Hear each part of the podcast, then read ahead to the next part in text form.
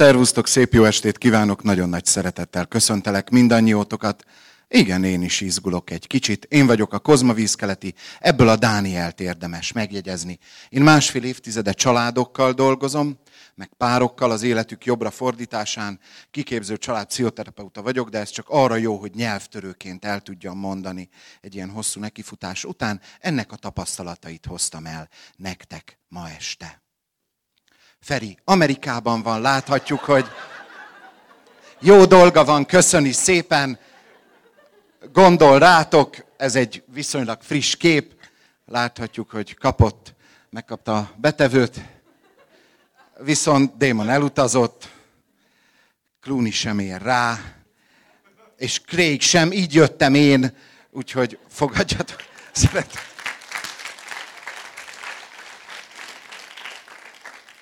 Nagyon szépen köszönöm, hadd dolgozzak meg érte. Előjáróban egy történettel szeretnék kezdeni, nagyon érdekes összefüggésként, ahogy készültem az előadásra. Tegnap elmentem a West Endbe egy ügyfélszolgálatra. Hát nem fogadtam meg Joda mester tanácsát, amit ugye a Csillagok háborújában mond az ifjú Luke Skywalkernek, hogy Luke a West Endbe rohansz. Én elmentem a, elmentem a West Endbe, mert az van a legközelebb, és ahogy így beléptem át, tudják, a pszichológusok szemtelen emberek, én is úgy szeretek elkapni mondatokat, jártamban, keltemben, és ahogy bementem a West Endbe, az oldalbejárón, ott van egy kávézó, és két hölgy beszélgetett a kávézóban, jó hangosan, úgyhogy csak egy kicsit kellett lassítanom, hogy hallhassam őket, és az egyik egy friss rendezvú élményéről mesélt a másiknak. Fú, hát egy párterapeutának ez magas labda, ezt hallani kell. És mesélte a lánya barátnőjének, hogy és mondtam a srácnak, hogy mit várok, és elmondtam neki mindent, és mindent, és elmondtam, és hogy mit várok, és nekem mi kell, és a srác csak úgy nézett, érted? Csak úgy nézett. És akkor arra gondoltam, hogy igen, igen, néha járunk így, és ezt is elhozom ide nektek üzenetként, hogy hát hogy mindent elmondanánk egyszerre a párunknak, hogy mit várunk tőle, lehet, hogy ő is csak nézne, mint a lufi nyúl. Szóval előjáróban szögezzük le, hogy itt ma este komoly és nehéz témákról lesz szó. Mi a menü, mi vár ma este itt rátok, hogyha megajándékoztok a figyelmetekkel. Elvárások a párkapcsolatban, erről lesz szó, megnézzük az elvárások természetét, aztán hogy hazabeszéljek egy picit lélektanászként, mesélek nektek a nem tudatos elvárásainkról, majd előkerülnek azok az elképzelések, amiket magunkban hordozunk a párkapcsolat mikéntjére vonatkozóan, aztán az elvárások idejéről, mert hogy ideje van mindennek, az ölelésnek, táncnak és sírásnak is. Majd az elvárások mellé hozzátesszük a hozzájárulásunkat, mert mondják, hogy a kapcsolatban ez adok-kapok néha fontos. Nem csak várunk dolgokat, néha adunk is és hát az elvárásaink kifejezésével fogjuk zárni. Rögtön vágjunk is bele, hogy az egyszeri sebész mondja. Arra szeretném fölhívni a figyelmeteket, mert az a szemlélet, amiben én dolgozom, nekem is erre hívja föl a figyelmemet, és ez nagyon sokat segít hogy egy kapcsolatban tulajdonképpen bármit tehetünk, tényleg, csak aztán ne játsszuk el, hogy meglepődünk a következményein. Ahogy ez a Westendbeli hölgy is, hogy elmondta a fiúnak az összes elvárását az első randin, és utána meglepődött, hogy a fiú meglepődött. Tehát bármit tehetünk, csak utána ne játsszuk el, hogy meglepődünk a folyamányán. Ismerkedjünk meg tehát a kapcsolati elvárásunk természetével. Van, amiről tudunk, és van, amiről nem. A lélektanászok leginkább ugye ebben a alsó régióban szeretnek cupákolni, mert elhitetik veletek, hogy ezt csak ők értik, és akkor egy ilyen beavatotthoz van szükség, hogy rálássatok. Na majd mindjárt meglátjuk, semmi újat nem fogok mondani. Az elvárásaink természetéhez tartozik, hogy van egy csomó elvárásunk, amit megtartunk magunknak nem akarjuk elmondani, hát vagy rájön, vagy kitalálja, vagy, vagy úgy marad. Aztán vannak olyan elvárásaink, amit szívesen sejtetünk. Járt hozzám terápiába egy pár, ahol az asszonyka mondta, hogy az utóbbi időben elől hagyott a pulton Freyville katalógusokat. Finom célzásként. Hát ebből látszik, hogy magas státuszú családról van szó, hogy egyáltalán bemert menni a katalógusért. Szerintem az is százezrekbe kerül, de hogy így sejtette az asszonyka, hogy mire van igénye férjurától. Aztán vannak olyan ö, igényeink, elvárásaink, amit ennél markánsabban előhozunk, nem csak sejtetjük, ilyen homályban, hanem utalunk rá. Kifejezetten így teszünk rá célzásokat, csak nem konkrétan, hanem úgy nagyjából, hogy hm, már megint üres a hűtő. Most rutinos asszony ebből rögtön tudja, hogy két darab Pilsner urkvelt hiányolunk belőle, de ha még nincs meg a rutin, akkor tanakodhat, hogy üres a hűtő. Hát mit kéne? Hát tegyünk bele ilyen hűtőmágneseket, vagy valami szép díszt. És akkor kapaszkodjatok meg, vannak olyan elvárásaink, amiket kimondunk. Drágám, olyan jó lesne, hogyha hazafele vennél négy kiflit. Csak ez nem romi. Ezért, ezért nem szoktuk elmondani, de van, amikor azért így elmondjuk, hogy mire van szükségünk. Ha már kimondtam ezt a szót, hogy szükségünk, az elvárásunk az egy ilyen több emeletes épület. A mélyén lélektani szükségleteink vannak, biztonságra vágyunk, mindenféle testi-lelki igényünk kielégítésére, szeretetre, odafigyelésre. Ezek a mélyen rejlő lélektani szükségletek fognak megjelenni mindenféle apró hétköznapi elvárásban. A szükségletre igények épülnek a szükségleteket hétköznapi nyelvre fordítjuk, akkor igények lesznek belőle, de az elvárást még ehhez is le kell egyszerűsíteni, például az odafigyelés igényét arra, hogy hozzál nekem virágot. Ez már egy konkrét elvárás, hogy mondjuk hetente hozzá nekem virágot. Mert én abból érzem, van egy szükségletem, hogy figyeljenek rám, jó esetben ezt néha a páromtól várom, ebből van egy igény, hogy a párom figyeljen rám, és a konkrét szükséglet, amire ez lefordítódik, hogy hozzá nekem virágot, mert abból veszem észre, hogy figyelsz. Ha nem virágot hozol, hanem ilyen hülyeségeket, kiflit, abból nem fogom tudni, hogy te figyelsz rám, mert nekem a virág jelenti a figyelmet. És hát bizony, jobbulást kívánok, ezek az elvárások és azoknak a kifejezése generációról generációra adódik tovább a családban.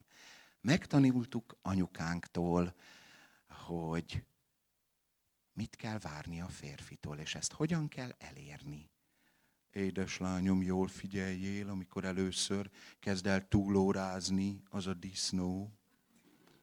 Akkor nagyon-nagyon figyeljél, és álljál a sarkadra. Vagy ugyanúgy a férfiak is megtanulták édesapjuktól, hogy a lányokkal, édesfiam, keményen kell bánni, mert azt szeretik. Na, ha felvérteződtünk odahaza a családban egy ilyen jó tanácssal, akkor rögtön bebiztosítottuk, hogy felnőtt korunkban valamikor eljutunk majd családterápiába, mert hogy ezek nem feltétlenül fognak működni, de hát tudjátok, ez ezért jó, mert az ilyen magamfajtának is élni kell valamiből.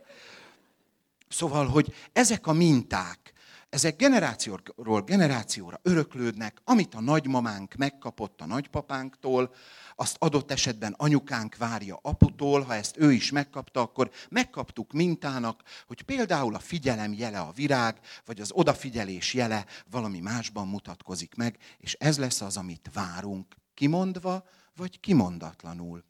Annyira élnek bennünk ezek a generációra, generációra öröklött minták, hogy teljesen alapnak vesszük, természetesnek. És arra gondolunk, hogy hát ezt nem is kell mondani, mert az tök alap, hogy a pasihoz virágot, a nő megcsinál meleg vacsorát, mondjuk. Ezek ilyen elég sztereotíp elvárások. Ez annyira alap, hogy nem is mondjuk. Uh, megint csak hadd hívjam fel a figyelmeteket, hogy bármit csinálhatunk, csak ne lepődjünk meg a következményein. Amit nem mondunk, az nem hangzott el azért vagyunk felelősek, amit kimondunk, nem azért, amit a másik meghal, de ha ki sem mondjuk, tudjátok, van az a mondás, hogy néma gyereknek híg a leve. Szóval, hogy generációról generációra adódik át az, hogy mit várunk egy kapcsolatban, és mi az, amit nem várunk, amit nem a párkapcsolatban várunk. Amit esetleg a barátoktól, a tágabb családtól, másoktól igyekszünk beszerezni. És hát ez egy nagyon jó lehetőséget, meg egyben felelősséget is hordoz magában. Minden generáció elronthatja, amit már a szülei is elrontottak. Ez egy nagyon jó perspektíva, de ennél sokkal klasszabb, hogy minden generációnak lehetősége, hogy újraírja azokat a mintákat, amit kaptunk a szüleinktől. Tehát ha most nagyon kapaszkodtok, hogy húha, lehet, hogy a szüleitektől nem a legklasszabb, nem a legjobban használható hétköznapi mintákat kaptatok, semmi gond. Bennünk van az a lélektani ceruza, meg a papír, amivel átírhatjuk a saját kapott mintáinkat. És nem ismerek olyan korlátot, hogy erre mikor nincs lehetőség. Bármikor van lehetőség. A jövő évi önismereti csoportomban jelentkezett egy 60 éves, is elmúlt hölgy. Ő még most szeretné átgondolni a párkapcsolati mintáit, mert hát még arra a hátra lévő még 60-70 évre azért jobb bebiztosítani, hogy tudatosak legyünk abban, hogy mit várunk egy kapcsolatban. Viszont, hogyha a családból jönnek ezek az elvárások, nagyon fontos átgondolnunk, hogy pontosan kié is ez az elvárás, amit én éppen várok a páromtól.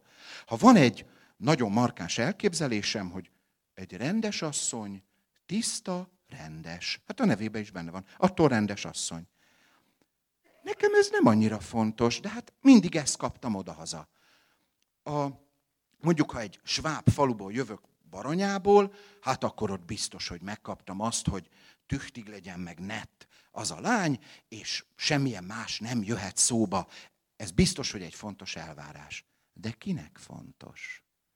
Azt hiszem, hogy néha érdemes egy ilyen rostát alkalmaznunk a saját elvárásainkon, hogy amivel bombázzuk a párunkat, és esetenként az őrületbe kergetjük, az most nekünk fontos, tényleg, belülről fakad, belső szükségletből, vagy a szomszéd néni mondta, vagy a nagymama, vagy a tanítónéni, vagy ki tudja, mit tudom én, hallottam valami előadáson, vagy írták a sajtóban. Amikor én kölyök voltam, kapaszkodjatok meg, akkor még a teremben ülő hölgyek nem is éltetek, az urak már lehet. Amikor én kölyök voltam, képzétek el, érv volt egy beszélgetésben, hogy ez igaz, mert láttam a tévébe a tévében mondták, akkor az biztos, hogy igaz. Na hát lehet, hogy láttatok valamit a tévében, azt hogy igaz. Érdemes megrostálni, hogy ez most tényleg nekem fontos, vagy a szomszédnéninek. És hát nem árulok el nagy titkot azzal, hogy érdemes a páromat csak annak kitenni, ami tényleg nekem fontos. Azt ne várjam el tőle, ami a szomszédnének vagy a nagymamának, mert hogy azt nem fogom tudni hitelesen képviselni. És hát olyat érdemes várni egymástól, amit azt hiszem mi magunk is csinálunk, vagy legalábbis bennünk is megvan tényleg hitelesen az igény, mert különben nem lesz belőle semmi. Van néhány kitüntetett elvárás. Egy olyan kultúrában élünk, most egy ilyen átmeneti időszakban, ahol ahol nagyon-nagyon-nagyon sokféle mintával találkozhatunk. A régi mintákat lebontottuk, az újakra még nincs közmegegyezés. Ez azért nagyon klassz, mert egy ilyen átmeneti időszakban élve virágozzék minden virág, rendkívül sokféle mintával találkozhatunk. Na hát ennek gyakran nehézségeivel szembesülünk, amikor például összeszedjük azt, hogy a mai kultúrában, itt, ahol élünk, mi számít jó nőnek. Milyennek kell lennie egy jó nőnek? Például legyen csinos, meg legyen háziasszony. Legyen nagyon természetes, meg mindig tökéletes a sminkje. Legyen nagyon sportos, meg persze otthon teremtő. Legyen, hát ez a legszebb, nagyon igényes, természetesen, és nagyon takarékos. Hát aki ezt tudja együtt, annak gratulálok legyen angyal, meg legyen démon, legyen egy kicsit hiszt is.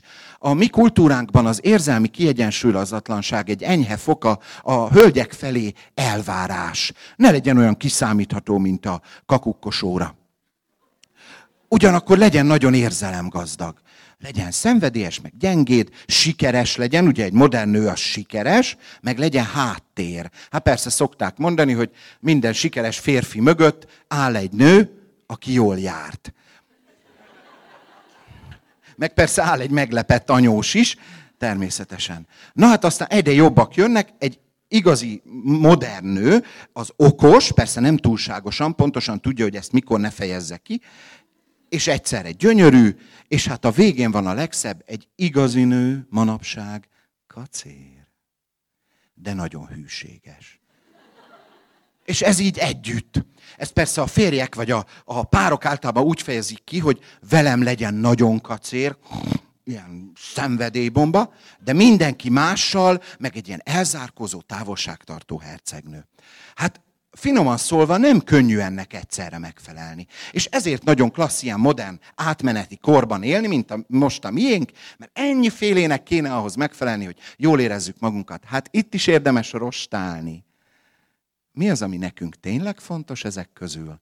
És mi az, ami a szomszédnéninek, amit tudom én, a Mónika sónak, meg nem is tudom én, kinek fontos. Azt nyugodtan elengedhetjük, mehet a lecsóba, vagy a levesbe, és maradjunk annál, ami számunkra tényleg fontos. Nézzük meg ugyanennek a férfi párját, mert hát persze azért a pasik is itt vannak. Na hát a legjobb. Egy igazi férfi, kérem szépen, az macsó, kemény, mint a vasbeton. Ugyanakkor egy modern férfitől elvárás, hogy kifejezze az érzelmeit. Ezt manapság tényleg várjuk. Képzeljék el, eljönnek hozzám szegény párok terápiába, és egy ilyen igazi határozott férfiakat olyan kérdésekkel bosszantom, hogy meg tudná fogalmazni, milyen érzések vannak most önbe. Na hát...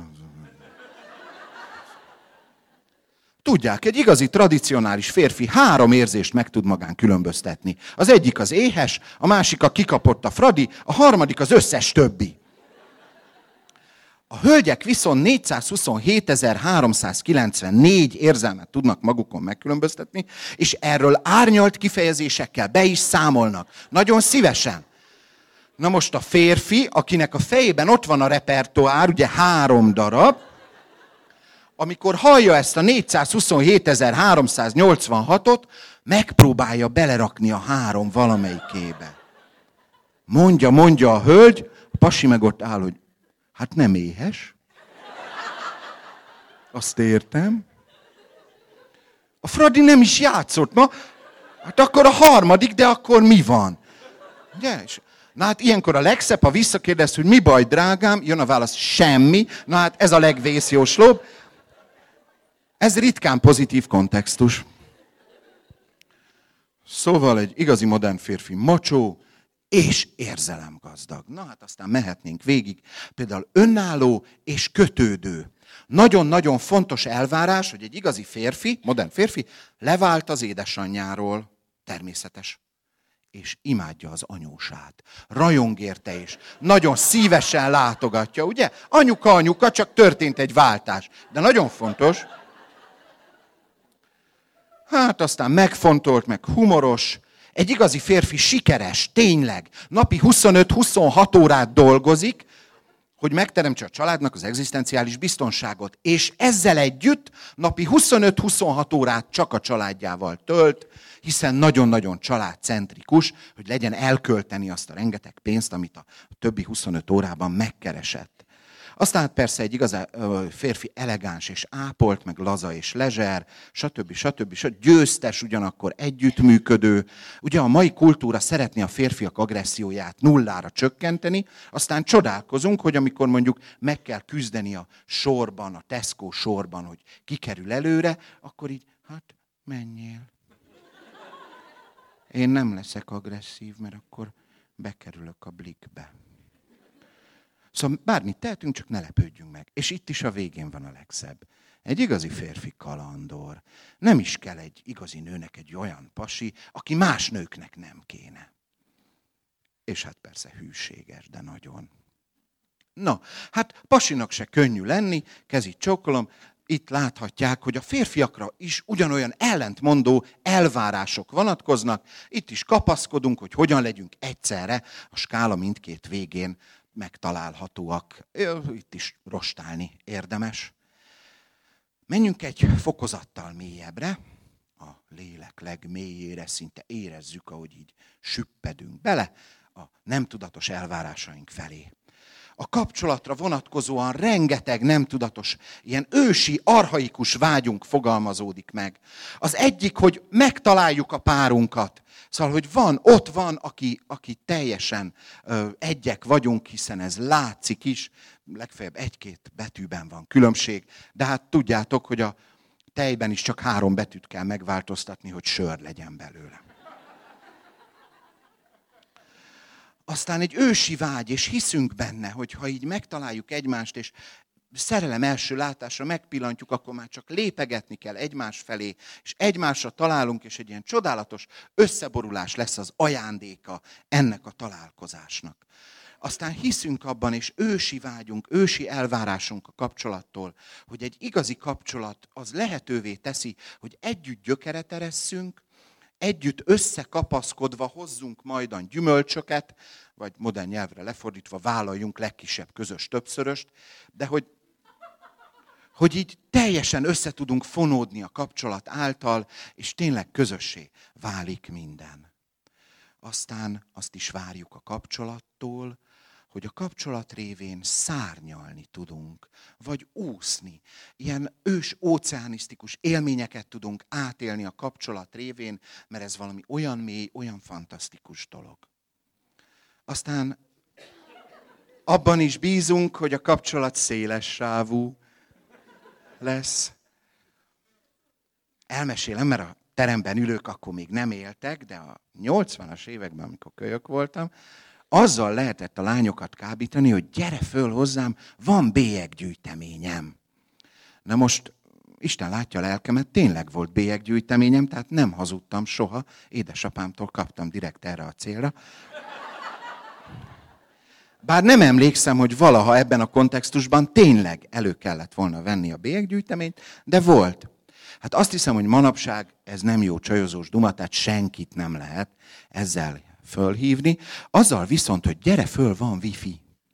Ez már egy sokkal jobb ajánlat, gyere föl, nálam van wifi. Ha széles sávú a kapcsolat, akkor lesz kapcsolódás. És hogy nagyon gyakran látjuk a az ilyen telekommunikációs cégek óriás plakátjain, hogy a boldog kapcsolat, meg a boldog család, az azt jelenti, hogy együtt vagyunk, már mint fizikálisan egy légtérbe, és együtt nyomkodjuk a kütyünket. És néha megmutatjuk egymásnak, hogy odas mit találtam fészen, közvetítik a Pálferi előadását. Azt a mindenit, ez nem is a Pálferi. Kopaszabb, meg kisebb, meg mindenféle baj van vele. Aztán hát abban is hiszünk, hogy mindenkinek jut, és, és a, a csodálatos egymásra hangolódás az elnyeri méltó büntetését, és hogy a, a Szóval, hogy tényleg megtalálhatjuk azt, akivel ennyire összeillünk, és akivel kölcsönösen már csak egy bicikli pumpára van szükségünk, mind a kettőnknek, hogy még tudjunk fokozni ezen az összeillésen. És hát néha a kapcsolatra vonatkozó ősi elvárásaink hasonlatosak ahhoz, amit itt láttok, hogy bizony az elvárásaink azok néha finoman szólva köszönő viszonyban sincsenek azzal, ami egyáltalán megteremthető. Amint itt látjuk, hát itt nem párkapcsolati vonatkozásban, de a babával vagy kutyával való együttalvás mondják, hogy egy pasival is hasonló módon van róla egy csodálatos elképzelés, aztán pú, még az a mázli, ha nem pukizik a takaró alá. Aztán ősi elvárás, hogy van recept. Szóval, hogy van egy feltárható ősi recept, ami a kapcsolathoz kell. Szóval, hogy a kapcsolat az nem valami bonyolult dolog, elég megfelelni egy-két szempontnak, és onnantól kinyílik a világ. És hát tényleg van a kultúránkban néhány ilyen ősi recept, mint amit itt a képen láttok, egy ilyen útmutatás, hogy semmi más nem kell a kapcsolathoz, de hát valószínűleg ö, ti is belefutottatok már néhányszor abba, hogy néha egy kocsi nem elég. Ö, mifelénk úgy mondják, hogy a tett halála az okos skodás. Aztán megint egy ilyen ősi alapelvárás, elképzelés a kapcsolatról, hogy létezik a nagy ő. Nem fizikailag gondolom, de lehet úgy is, ha éppen arra vágyok. A nagy ő az, aki gyárilag legyártva 100% úgy készült el, amire nekünk szükségünk van. De minden ám, a kislábúja körmétől a füle búbjáig minden egyes része pontosan olyan, ami nekem tetszik. És ez még nem minden a belső tulajdonságai, az igényei, az érdeklődése mind-mind-mind pontosan megegyezik annak, amit én várok egy pártól. Így készítették őt el. Gyárilag nekem van számva. 7,5 milliárdan vagyunk a bolygón, csak meg kell találni. És a nagy ő egyébként még itt sem ér véget.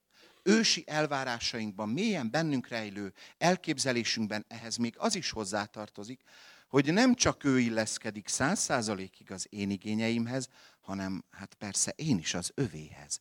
Neki is én leszek a nagy ő. Hát mi felénk ezt úgy mondják, hogy biztos UFO is van, csak még nem láttam. Az a tapasztalatom, hogy inkább középők vannak. Abból viszont elég sok. A középő azt jelenti, hogy nincs itt gyárilag kész, egy az egybe, már nekem legyártották, csak meg kell találnom, hosszan bolyongok az osamba, akkor megtalálom. Jaj, bocsánat, nem mondunk márkaneveket. Akkor a madaras Tesco, tudjátok. Halálosan. Szóval középők vannak, akikkel több-kevesebb, inkább több, nem akarok zsákba macskát árulni, inkább több munka révén össze tudunk csiszolódni, és egy egészen közepesen kevésé pusztulatosan fostos kapcsolatot ki tudunk alakítani így együtt, ahogy a népmese mondja, de hogy azért ebbe lesz munka. Szóval ilyen középők vannak. De hát azért a ősi elvárásaink még mindig arra vonatkoznak, hogy eljön egyszer az igazi. Az igazi, és csak meg kell várni. Tehát még nem jött az igazi. Itt ülök, ugye, mint a tavalyi bujócska verseny győztese. Szóval itt ülök, de nem jön, pedig várom. Várom. A... Mm, járt nálam egyszer egy fiatal hölgy, aki elpanaszolta, hogy nincs kapcsolata, pedig nagyon szeretne, tehát ő, nagyon-nagyon szeretne, nagyon involvált ebben, de egyszerűen hát nincs egy rendes férfi se. Na, öröm volt ezt hallani, de hogy persze azért elkezdtünk tanakodni, hogy na, hát mi az, amit már kipróbált? Annak érdekében, hogy így lépjen előre. Már vettem blues-t. Mondta, nagyon jó, igen, és, és, hát más még nem, de idáig már eljutott, hogy vett egy csinos blúzt, amire ha majd elhívják randizni, akkor ebben a bluesban el tud menni. Ha mázlia van, akkor egy blues kocsmába hívják, és akkor ott nagyon fog illeszkedni a blues. Ja, szóval, hogy várunk az igazira, az igazi egyébként egy nagyon-nagyon klassz lelemény. Az igazi az, amit ha megismerjük, rájövünk, hogy ő az igazi, és elképzeljük, hogy ő aztán olyan, mint a nagy ő, mindenben megfelel nekünk, és ezzel egy életre az őrületbe tudjuk kergetni, mert lassanként elkezdünk rájönni, hogy mégse.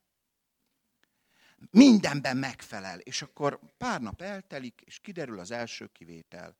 Ez is büfög, ha sört iszik. Gáz. Gáz. Én azt hittem, hogy nem. És aztán jön a többi. Fú, elalszik. Előbb alszik el. Stb. stb. stb. Csak jönnek a nehézségek. És a következő ősi vágy, ami bennünk él a párkapcsolatokra vonatkozóan, hogy ha megtaláltam a nagyőt, vagy eljött az igazi végre, feltámadok haló poraimból, mert megjött, akkor már csak meg kell fogni, és onnantól egy életre be vagyok biztosítva. Ha meg vagyok gyűrűzve, mert egy ilyen ornitológussal találkoztam, aki szereti madárnak néz, jól meggyűrűz, onnantól kezdve be vagyok biztosítva egy életre, hátra kell dőlni, mert meg van fogva, kész. Onnantól semmi erőfeszítés nem kell tenni a kapcsolatért, mert hát megígérte. Hát kérem, ott az oltár előtt azt mondta, hogy igen. Sőt, ha katolikus testvér, akkor ott vagy háromszor megkérdezik. Ott nagyon sokszor el, igen, de biztos, de tényleg, de nagyon. És akarom, és de tuti. Szóval, hogy nagyon megígérte, tehát akkor, akkor kész, onnantól hátra dőlök, aztán, aztán nézek. Hát, biztos tudjátok, van ennek egy ilyen visszacsapás jelentősége, hogy a gyűrűzés után mindkét házasfél átlag 6 kilót fölszed magára. Hát biztos szorítja a gyűrű, nem? És akkor úgy hozzá akar alakulni. Ez ennek a hátradőlés jelenségnek, hogy addig nagyon vigyázok, úgy behúzom, hogy csak itt nem kapok levegőt, nem fogok tudni beszélni nektek, de hogyha megvoltak, édesem, bele süppedek, és csak eszem a töltött káposztát két pofára. Szóval bennünk élő ősi elvárásokkal kapcsolatban is csak arra szeretném fölhívni a figyelmeteket, hogy bármit lehet, csak ne lepődjük meg a következményein. Várhatunk a nagy őre. Ne lepődjünk meg, hogyha nem jön, vagy késik. Járt hozzám egyszer egy másik ifjú hölgy, ő is azzal, hogy hát nagyon-nagyon nehéz kapcsolatot teremteni. Hosszasan dolgoztunk a kapcsolati elképzelésein, elmeséltem a családi mintáit is, stb. Egy kifejezetten csinos, diplomás, intelligens, nagyon klassz nőt képzeljetek el, majdnem olyan, hogy egy napon lehessen bennetek, veletek említeni. És egyszer az egyik ülésre eljött, és elmesélte, hogy megismerkedett egy pasival. Ó, yes, végre! És elmesélte, hogy egy nívós, igényes ismerkedőhelyen, tehát hogy nem egy ilyen lepukkant helyen, tényleg igényes helyen, intelligens volt a férfi, nagyon jót beszélgettek, még táncoltak is, aztán újra beszélgettek, hát ez már tiszta szirup. És így vártam, hogy na, hát nagyon izgalmas, mit gondol, mi lesz a következő lépés, vagy mennyi perspektívát lát ebben a kapcsolatban, és aztán hozzátette, hogy igen, igen, csak hát van egy bibi, ami sajnos kizáró ok. Fú, Hát megijedtem. Kockásing volt rajta. Előre is elnézést kérek, nem kitalált a történet. És ez, nehogy azt gondoljátok, hogy ez így a pedagógus tüntetések idején volt, amikor ennek valamilyen ilyen tulajdonított jelentősége lehetett. Ez egy másfél éves történet. Kockásing. Hát így kicsit lefagytam, megkértem, hogy elmagyarázná, hogy hát miért? Vagy szóval, hogy hogyan jut erre a döntés, hogy a kockásink kizárók? Hát én nem akarok olyan férfivel járni, aki kockásinget hord. Hát, ismer, nem? De ez egy teljesen elterjedt. De jó, hogy nem kockás van rajtam. Szóval, hogy ez egy teljesen elterjedt társadalmi közmegegyezés, hogy a kockás inges pasik, hú, apám, kapaszkodjunk. Szóval, hogy bármit csinálhatunk, elhajthatjuk az összes jelentkezőt valami ilyen kockás ingre hivatkozva, csak akkor ne lepődjünk meg, hogy hát úgy járunk, ahogy.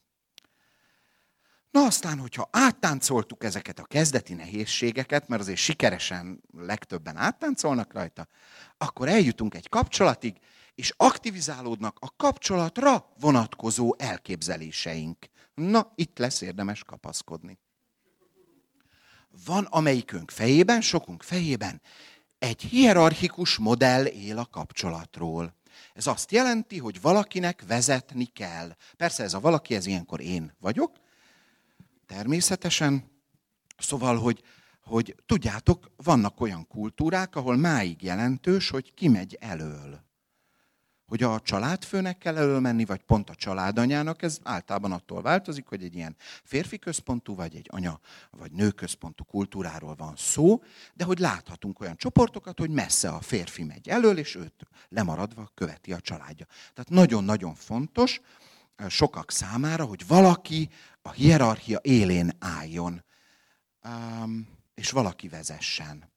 Hát ez természetesen nekem is nagyon fontos, Természetesen én viselem a nadrágot, és mosom, teregetem és vasalom is, hogy ezzel is megmutathassam a hierarchia élén való járást. Szóval, hogy sokunk fejében a kapcsolat az egy ilyen vezető, beosztott elképzelése vonatkozik, és szeretnénk egy olyan pár találni, akivel ez megélhető, és akkor megtanulunk olyan igehelyeket például, amit lehet citálni ilyenkor, hogy hát a férfi a fej, de az asszony a nyak, szóval is azért a nyak arra néz, amerre a, a fej. Vagy hát szóval a fej arra néz, amerre a nyak fordul. Aztán itt egy másik bennünk élő minta, vagy elképzelés arra, hogy milyen egy jó kapcsolat. Ez a kiegészítő kapcsolati minta, ahol pontosan tudjuk, hogy egymást tesszük azzá, ami. Hogyha én csöndes vagyok, akkor ez lehetővé teszi a társamnak, hogy ő hangoskodhat. Ha én rendes vagyok, akkor neki már nem kell. Ő lehet rendetlen. Ha én nagyon aktív vagyok, és egy csomó programot szervezek, hova megyünk, drágám? Ma este, kedden, hova mennénk? Pál Feri előadásra. De ő nincs itt. Nem baj, megyünk. Kész nem kérdés. Szóval, ha én nagyon aktív vagyok, akkor a páromnak már nem kellő hátradőlhet, és élvezheti az én aktivitásomat. stb. stb. stb. Még akkor is, hogyha általában az egymás lehetővé tevő szerepek betöltői cikinek tartják a másikat. A csöndesek általában megegyeznek abban, hogy a hangos az nagyon gáz, állandóan az ő hangját hallani, de hát kell ahhoz, hogy én csöndes lehessek és visszavonulhassak, az, hogy ő ilyen hangos. Ugyanígy a rendesnek, meg a rendetlennek kölcsönösen szüksége van egymásra. Egymásnak tesszük lehetővé. Ha nincs rendetlen, akkor kihez képes leszek én rendes. És hogyha nincs egy rendes a családban, akkor elborítja egy pillanat alatt a lakást a kupacok sora, és nem fogunk tudni élni, tehát valakinek kell rendesnek lennie.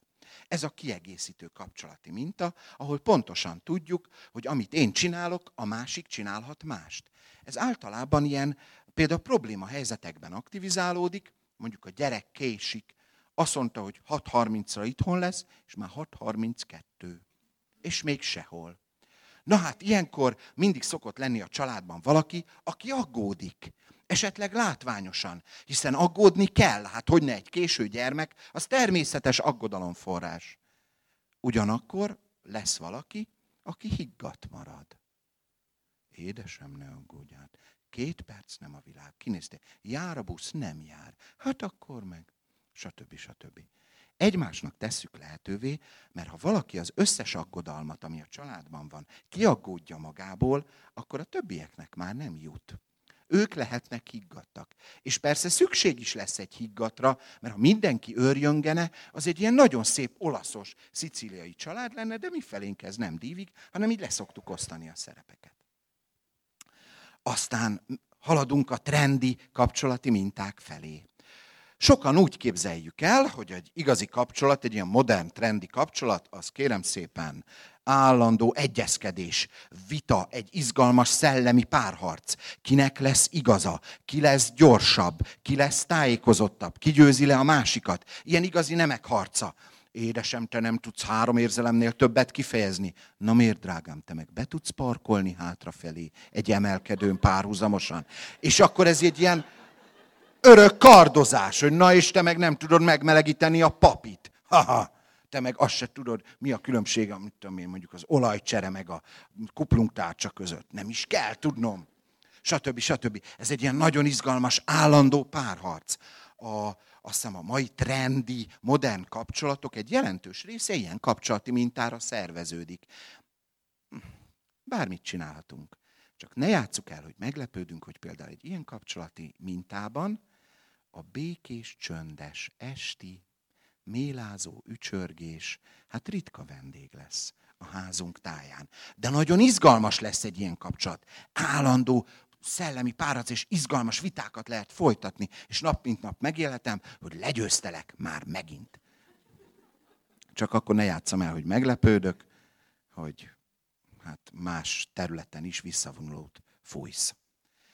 De akkor mehetünk párterápiába, és az ilyen nagy darab kopaszok megélnek belőlünk. És akkor van egy ilyen posztmodern, ultramodern tuti kapcsolat, ugye biztos észlelitek, hogy egy olyan kultúrában élünk, ahol a nemi szerepeket teljesen igyekszünk közelíteni egymáshoz. A nők is lehetnek vájárok, és a férfiak is hisztizhetnek a drogeri mártban, hogyha elfogyott a kedvenc szemhéjárnyalójuk és hogy ennek a közelítésnek az a folyamánya, hogy egy ilyen egybemosott, egymáshoz teljesen összeillesztett nemi szerepben, valami ilyen minden nemi sallangtól lecsupaszított kapcsolati mintában fogunk tudni élni egy szép falanszter körülményei között. Hát persze itt is bármit csinálhatunk, csak ne játsszuk el, hogy meglepődünk a következményein. Bármilyen kapcsolati modellt választhatunk, de egyik se lesz csodafegyver. Egyik se lesz olyan, hogy ez a tuti, ez aztán mindent megold. Járt hozzám egyszer terápiába egy család, és az első találkozón megkérdeztem tőlük, hogy mi lenne, mit gondolnak, milyen ötleteik vannak, mi lenne a megoldás a nehézségeikre. Tanakodtak, tanakodtak, és azt mondták, hogy hát például, ha nyernénk a lottón, az akkor azért úgy sokat segítene. És hát nyilvánvalóan, de mondjuk nem biztos, hogy kapcsolati kérdésekre is megoldása. Sok pénz. Nézzük meg, hogy mikor van itt az ideje az elvárások kifejezésének, ha van egyáltalán ilyen. Ezt a táblázatot biztos vagyok benne, hogy ismeritek, nagy összegbe mernék fogadni, vagy akár a lotton föltenni, hogy Feri mesélt már nektek a párkapcsolat természetes fejlődési folyamatáról. Én itt nem is szeretnék hosszasan, legyen elég annyi, hogy a kapcsolat elején természetes megélni a szimbiózist, amikor egyek vagyunk, te meg én. Nincs te meg, nincs én, hanem mi vagyunk. Ez itt a gatyánk, ez az asztalunk, ez a közös örömünk, ez a közös érdeklődésünk, és ez egy csodálatos időszak, a népnyelv szerelemnek hívja, fantasztikus jó ezt átélni, ilyenkor tankolunk föl érzelmi energiával a hátralévő 40-50 évre. Amit itt begyűjtünk, ebből fogjuk kibírni. Olyan jó lesz mondjuk 27 év házasság után így emléke, oldalba bökni, a másikat, hogy elszonyokált a derikken, és így szólni neki, hogy Emlékszel, hogy szerettél? Hú, emlékszem, de rég volt. De olyan jó lesz ebben nosztalgiazni, ha van hova visszanyúlni. Hogy hú, emlékszem, hú, és emlékszem, hogy éjjel szaladgáltunk a ligetben, és eső volt, és megáztunk, de kit érdekelt, mert vadkacsák is voltak. Szóval ez egy csodálatos időszak. Ám de a törpök élete nem csak játék és mese, és a kapcsolat természetes fejlődési folyamatában ö, tovább lépünk. Persze a változás ijesztő szokott lenni, de hogy ez egy természetes gazdagodás a kapcsolatnak, eljutunk ahhoz, hogy rájövünk a kapcsolaton belül, hogy oppá, hát nagyon szép ez a nagy mi tudat, de hát itt vagyok én.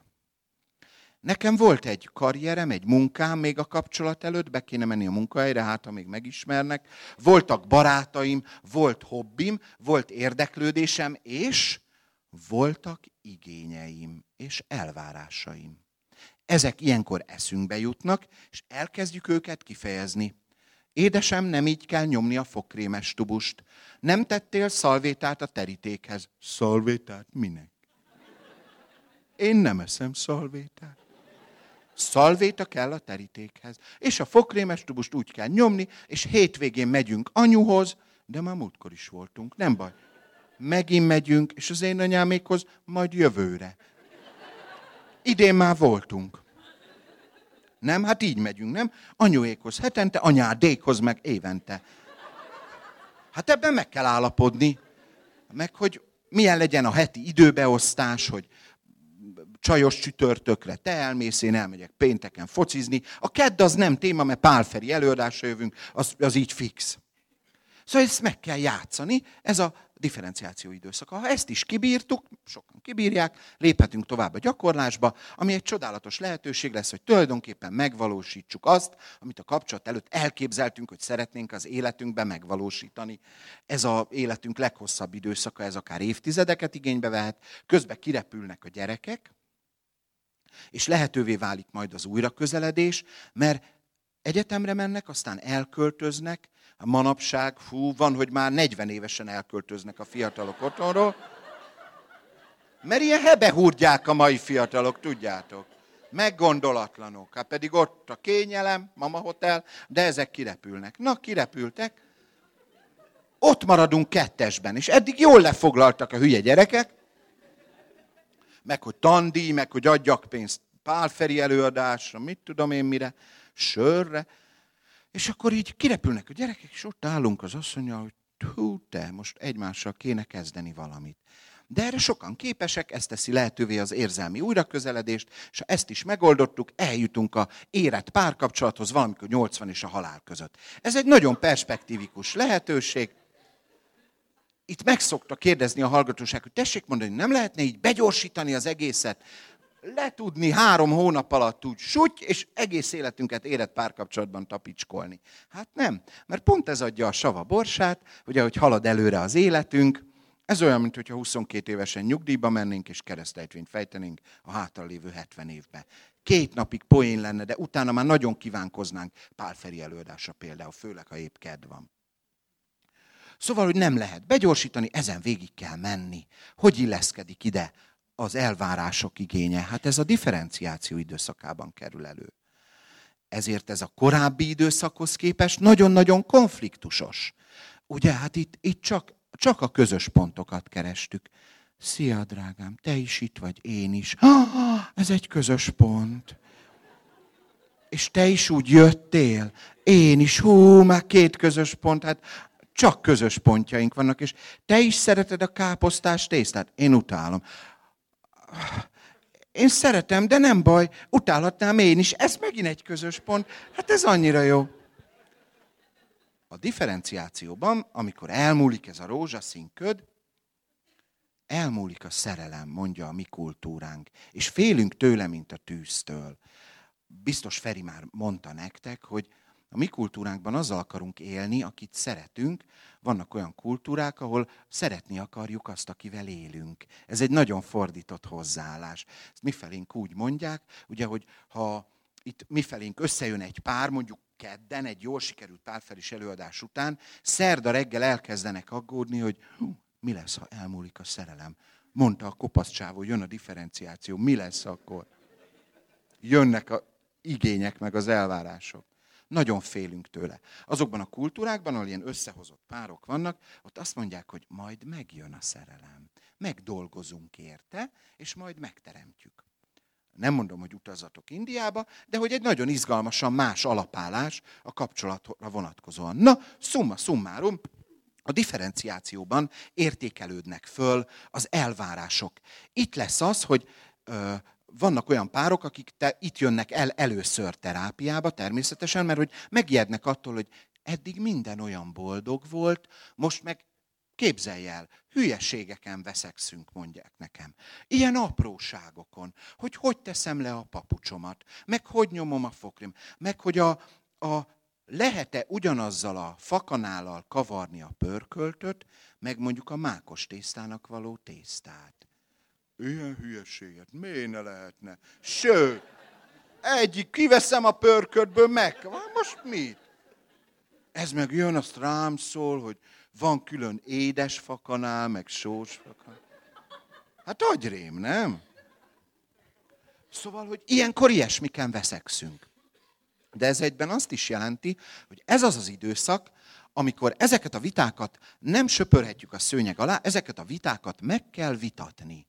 Ilyenkor alakítjuk ki a közös életünk szabályait, a hátralévő közös élet szabályait. Márpedig ezekben a dolgokban tényleg meg kell egyezni, hogy például mire szánunk erőforrásokat, és mire nem. Mondjuk költünk szép csempére, de mit utazásra nem. Vagy pont fordítva, kit érdekel a csempe, az úgy is lehullik, inkább elutazzuk a pénzt, és annyi csempét fogunk látni, jöttünk be, mentünk be, hogy az őrület. Nem minek vinnénk haza, nem? Elmegyünk Madeirára, ott olyan gyönyörű csempék vannak, hogy elképesztő. Szóval, hogy a differenciáció időszaka nagyon-nagyon gazdagítja a kapcsolatot, csak ez ilyen mindennapos konfliktusokat hoz bele az eddig a ilyen érzelmi hullámokon való tapicskolásba. Szóval itt lesz egy ideje, sőt, itt kell, hogy ideje legyen az elvárások kifejezésének. Na de nem lesz mindegy majd, hogy hogyan fejezzük ki az elvárásokat. Szumma szummárum, megint hadd hívjam fel arra a figyelmeteket, bármit tehetünk, csak ne játsszuk el, hogy meglepődünk a következményein.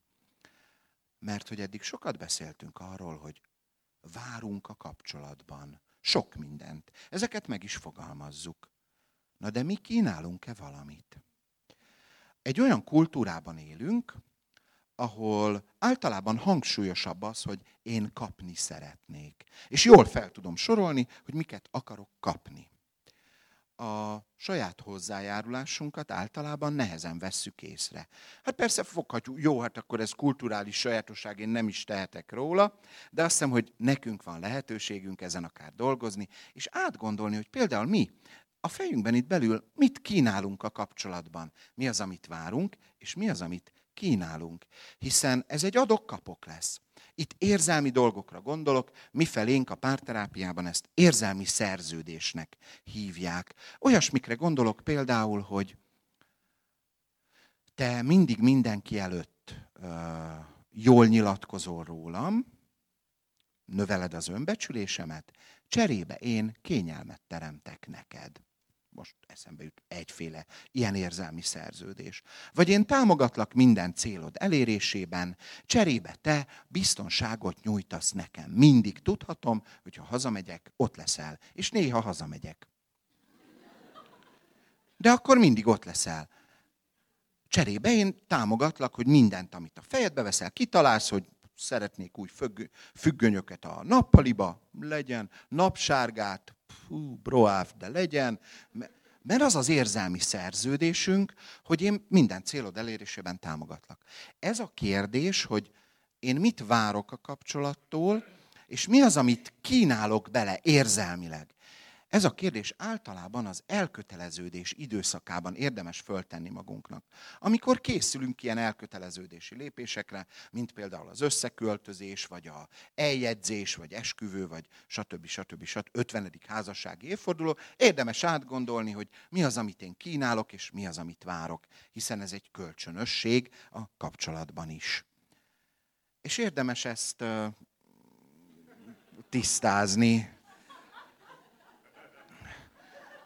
alkalmasint ugyanis komoly félreértésekbe lehet belefutni, hogy de hát nem ezt ígérted. Én azt mondtam, hogy odaadom a lányom kezét, mondja az egyszerű mesében a király. Szóval, hogy érdemes ezt tisztázni. Adott esetben néhány tisztázó beszélgetés révén, hogy te tulajdonképpen oké, okay, hogy imádlak, meg a füleden is a pejheket, és hogy, hogy eljegyeztük egymást, de szerinted ez miért lesz nekünk jó? Mit vársz te től. És mit vársz tőlem? Én mit várok tőled? Én mit adok? Mit tudok adni? És mi az, ami, ami ilyen közös cél? Elkezdünk azon tanakodni, hogy mi az, amit majd együtt fogunk elérni. Mi az, amit könnyebb lesz együtt elérni, mint külön. Például az albérletet könnyebb együtt fizetni, ez kétségtelen. Kicsit magasabb a rezsi, mert együtt hisztizünk, de könnyebb kicsengetni, hogyha ketten lejmolunk a szüleinktől rávalót. Tehát, hogy érdemes a megállapodásokat félreértésmentesen megtenni. És akkor eljutottunk a, hát nem a legfontosabb, de talán a leggyakorlatiasabb részéhez az előadásnak, az elvárások konkrét kifejezésével kapcsolatban milyen tapasztalatokat tudunk összegyűjteni. Hát ismeritek, se szeri, se száma az ilyen előtte-utána képeknek, ezek a nagy átalakulások, a, azt hiszem, hogy az elvárások kifejezésével kapcsolatban is az egyik legfontosabb mozzanat, hogy előre szólok, vagy utólag. Az se lesz mindegy, hogy hogyan, de az időzítés az rendkívül fontos lesz. Előre jelzem-e, hogy édesem, a hétvégén szeretnék kimozdulni. Vagy vasárnap este, miután otthon töltöttük a hétvégét, azt mondom, már megint itthon döglöttünk. Hát nem mindegy, hogy előre szólok, vagy utólag. Nézzük meg, milyen lehetőségei vannak az előre való igénykifejezésnek.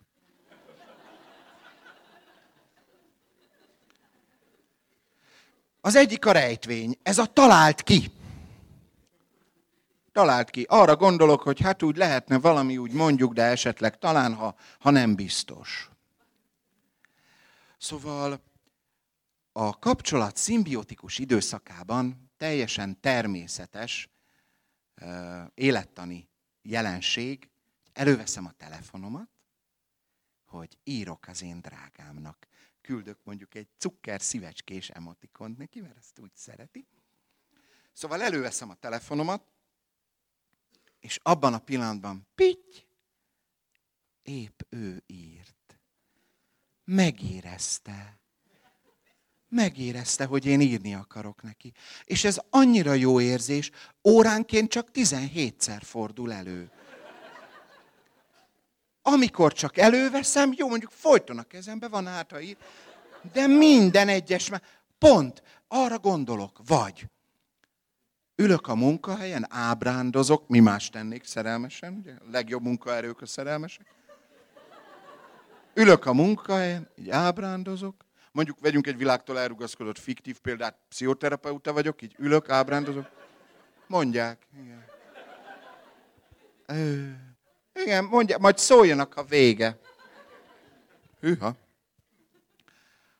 Szóval úgy ábrándozok, hogy de jó lesne egy túrós batyú.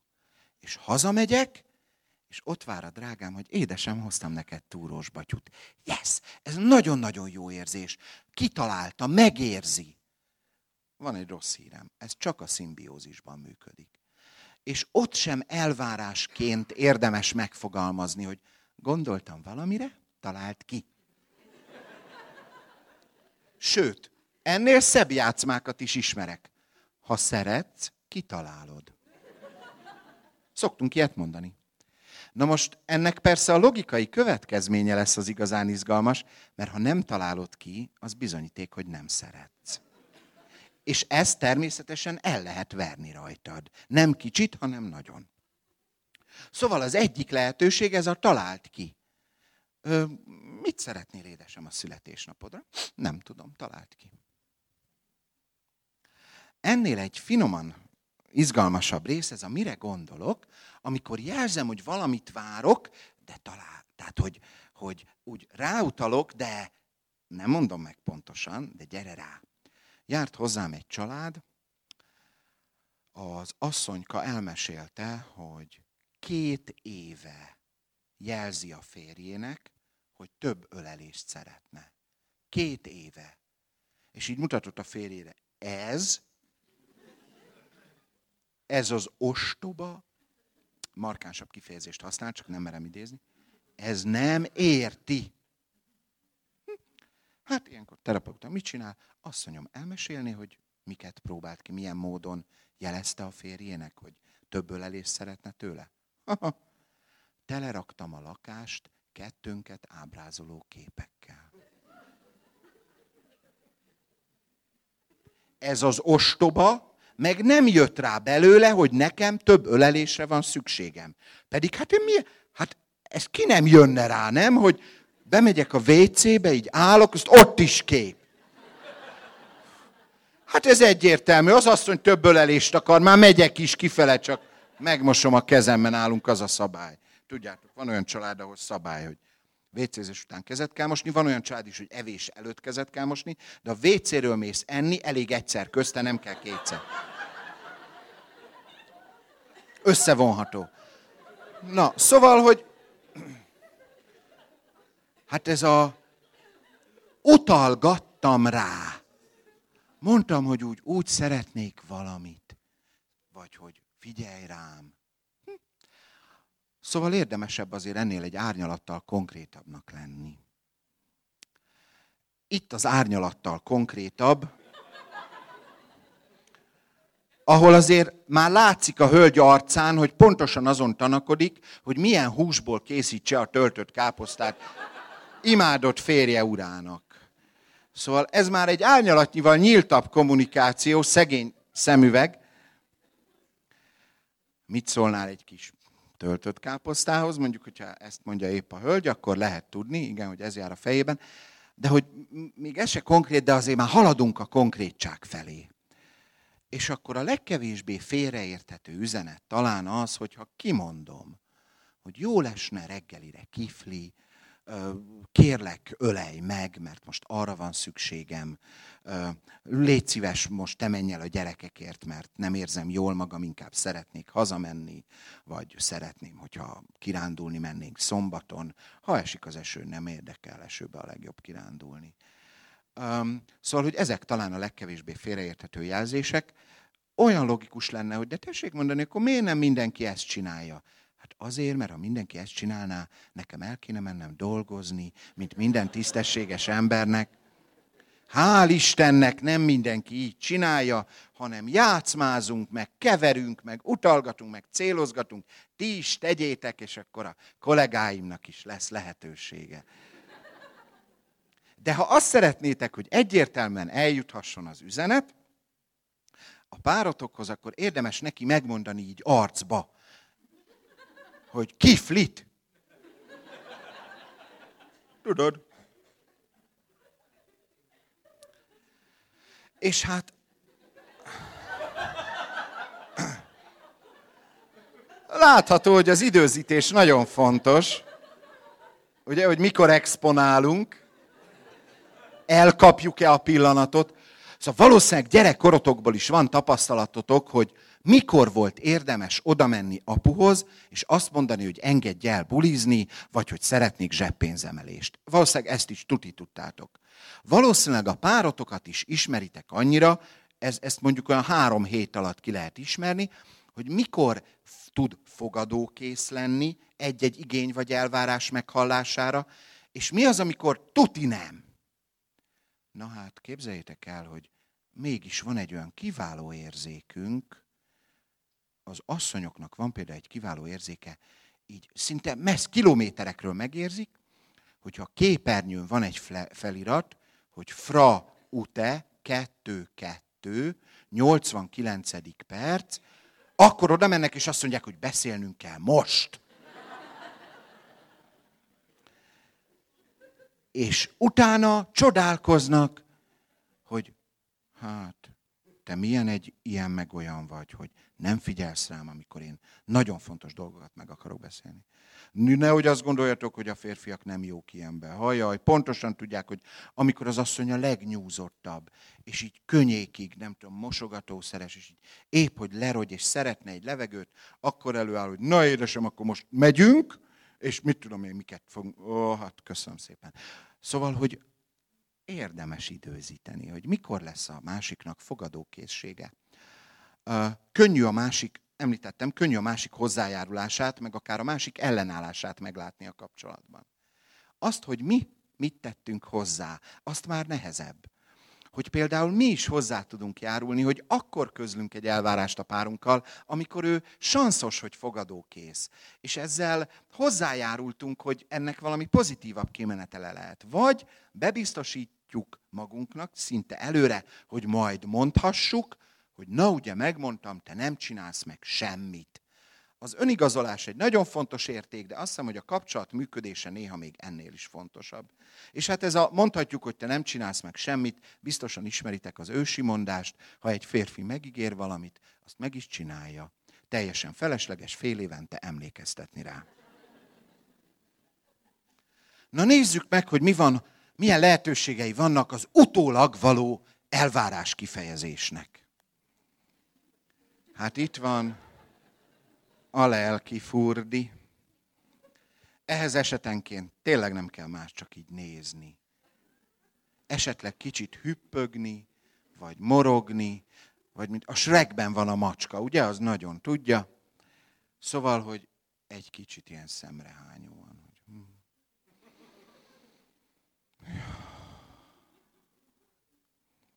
Rutinos férfiak pontosan tudják, hogy egy ilyen kiszakadó asszonyi sóhaj semmelyik álmos könyv szerint nem jelent jót. Olyankor nagyon kell kapaszkodni, vagy esetleg önszántunkból fölkeresni egy ilyen Freiville katalógust, azt megnézni, hogy miféle kösöntjük vannak benne, mert az nagyon jó sóhaj ellen.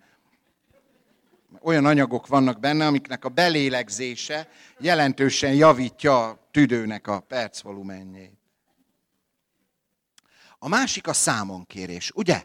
Nem, már megint nem hoztál kiflit, már megint nem csináltál meg valamit, már megint nem figyelsz rám, már megint csak perlekedsz velem, már megint csak veszekedsz. Erre nem könnyű pozitívan reagálni. Azt hiszem, sokkal könnyebb arra pozitívan reagálni, hogy drágám, elfogyott otthon a kifli hazafele, légy szíves hozzá néhányat, mint hogy nem szólunk, hanem mikor hazaér, a kifli hol van? Ha mondtad, nem tudod. Együtt élünk 27 éve, és nem tudod. Milyen ember vagy, te nem figyelsz stb. stb. Beindul egy ilyen szánom-bánom kérés, számon kérés alapú. Nagyon érdekes, a, a képeimet a netről válogattam, beírtam ezeket a kulcsszavakat. És most észlelem, ahogy így nézegetem a saját képeimet, hogy majdnem minden példában hölgy szerepel. Ez nagyon izgalmas, hogy a kultúránk miért a nőket láttatja ilyen szemrehányó szerepben, és a férfiakat meg miért ilyen védekező mameluk szerepben, holott azért tegyük a szívünkre a kezünket. Ez a törlőrongyal, tányér törölgető, védekező férfi, ez azért a mi kultúránkban, hát atipikus, na, hadd mondjak ennyit.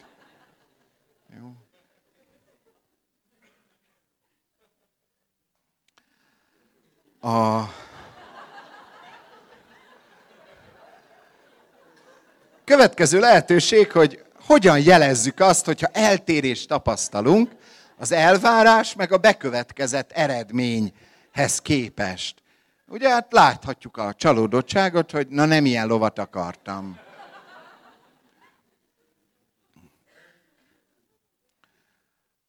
Hogy ez hogyan segíti ennek a finom szóvátétele, a meglepődésünk mennyire építi a kapcsolatot. Ugye azt gondoltam, hogy magasabb leszel, hú, hát köszi, én meg azt gondoltam, hogy egy úrinő nem mond ilyet. De akkor így mind a ketten tanultak valami újat a kapcsolat működéséről, így lesz ebből erőforrás. És ennek a csúcsa, annak a érzelem dömpingnek a kifejezése, amit általában nagyon röviden úgy szoktunk összefoglalni, hogy csalódtam benned, te perna hajder. Néha még ennél is markánsabb kifejezéseket használunk. Szóval ez a csalódtam benned, ez az elvárások nyelvén egy nagyon izgalmas helyzet. Elképzeltem valamit, hogy te majd rájössz, és beteljesíted. Nem jöttél rá, hogy én mit képzeltem el rólad, na hát bevégképp nem teljesítetted, akkor mondhatom, hogy csalódtam. Elképzeltelek valamilyennek, láttalak valamilyennek a saját szemüvegemen keresztül, és később mondhatom, hogy kiderült, hogy milyen is vagy valójában. Azt mondom, hogy te nem ilyennek mutattad magad, hanem kiderült, hogy milyen vagy valójában, igaziból. Azt hittem, hogy rendes vagy, és kiderült, hogy nem is vagy rendes. Miben is csalódunk ilyenkor? Tényleg a másikban, hogy ő eddig jó volt, aztán elromlott, és szalicilt kéne tenni rá, vagy ilyen befőttes gumit, hogy ne romoljon el, vagy lehet, hogy a saját szemüvegünk eddig egy picit más irányba torzított, most pedig abba az irányba torzít, hogy inkább meglátjuk a hátrányaidat, és erre mondhatjuk, hogy kiderült, hogy milyen vagy. Valójában csalódtam benned. A mai trendy fancy kapcsolati reakció ilyenkor, hogy hát akkor már nem kell lesz. Ugye az eldobható PET palack mintájára létrejött az eldobható kapcsolat, ami az első ilyen kiderüléskor. Azt hittem, hogy rendes vagy, erre elől hagytál egy koszos zsepit. A, a mit tudom, konyhapulton. Hát szevasz. Pakolsz, mész. Mert hát ekkorát csalódni, hát ez őrület. Koszos zsepit. Na foglaljuk össze egy picit, hogy miről beszéltünk eddig az elvárások kifejezésében. Tudjátok, a pszichológusok mindent szeretnek ilyen kétszer-kettes táblázatokba foglalni. Ami nem foglalható kétszer-kettes táblázatba, az nincs is az nem is izgalmas, mert így sokkal átláthatóbb. Vegyünk egy világtól elrugaszkodott fiktív példát, az előbbi asszony esetét, aki ugye több ölelés szeretett volna a férjétől. Ennek az érzékeltetésére és kifejezésére négyféle lehetőségünk van. Az egyik, hogy elmegyünk a párunk szüleihez, és megkérdezzük, hogy drága mama, tessék mondani, ez a Lajos, ez mindig ilyen kis hűvöske volt. Mert hát bízunk benne, hogy a drága mama ezt érti, és rögtön szól a fiának, hogy édesfiam, öleld meg már ezt a drága jó asszonyt, hát úgy szeretné. Ugye? Hát hiszen majd ők átadják. A másik lehetőség, elmegyünk a párunk barátaihoz, és azt mondjuk, hogy tudjátok, olyan jó lesne az utóbbi időben, ha a Lajos többször megölelne engem. A harmadik lehetőség, kapaszkodjatok, egy durvább jön, oda megyek Lajoshoz és neki így a pacekba megmondom, hogy Lajosom, ah, mennyi ölelés fönnakadt a világ ágbogán. Na most, ha Lajos magyar tanár, akkor számíthatok rá, hogy kiavít, hogy édesem, olyan ciki, amikor József Attilát rosszul idézel. És a negyedik lehetőség. Lajos, ölej meg. Olyan jó. Hát ez szerepel ebben a táblázatban. Ha van egy igényem, elvárásom, ezt mondhatom annak, akinek szól, meg mondhatom bárki másnak, bízva abban, hogy majd átadja. Ti biztos nem csináltok ilyet, ám miért csinálnátok? De odakinn a világban élnek olyan emberek, akik például azt mondják, hogy mondd meg anyádnak, hogy. mondd meg te. Nem. Választunk ugye egy ilyen üzenőfalat, vagy egy ilyen vagy kiírjuk Facebookra, hogy kéne több ölelés, hát ha valaki jelentkezik. A legszebb, ugye van ez a kapcsolati reláció. És akkor néha a hallgatóimon látom, hogy kiírja, hogy milyen az, amikor már nem kapcsolatban van? Kírja, hogy egyedülálló. És akkor jön rá a 300 like. Akik szeretnének sorszámot tépni, hogy fú, hát akkor most már ráindulunk. Szóval, hogy, Mondhatom bárki másnak, vagy mondhatom neki. És mondhatom azt, amit tényleg szeretnék, meg mellé beszélhetek mindenféle mm, sültséget, vagy sületlenséget. Bármit tehetek, csak ne játszak el, ne játszam el, hogy meglepődök a következményein. Ha azt szeretném, hogy félreértésmentesen eljusson az üzenet, akkor érdemes a nyílt direkt verziót választani, amikor annak mondom, akinek szól, és azt mondom, amit szeretnék. És hogyha bekövetkezik az, amit kértem, nem érdemes kihagyni a lehetőséget, hogy megerősítsem, és ezzel megnöveljem a későbbiekben való bekövetkezés lehetőségét azzal, hogy megköszönöm. Vagy legalábbis visszaigazolom valahogy. Ha az az áldott jó ember végre egyszer hoz kiflit, akkor ne azt mondjam neki, hogy na végre megtanultad, mi, hogy hol van a kifli. Vagy mi van, mi van? Rájöttél, hogy a koszos magától nem jut el a szennyes kosárba. Hanem ha megtörténik, akkor engedjem meg magamnak, hogy köszönöm a kiflit. Jól esik, finom, vajjal leginkább, vagy hogyha belemártogatom kakaóba a csücskét, az a legjobb jó. Vagy minden elvárás és más kapcsolati helyzet jelentette feszültségnek az oldására az egyik legjobb lehetőség, ha megtalálom annak a helyzetnek a tréfás olvasatát. És újra hadd hívjam fel a figyelmeteket, hogy bármit választhatunk, csak ne játsszuk el, hogy meglepődünk a következményein. Nagyon köszönöm az értő figyelmeteket.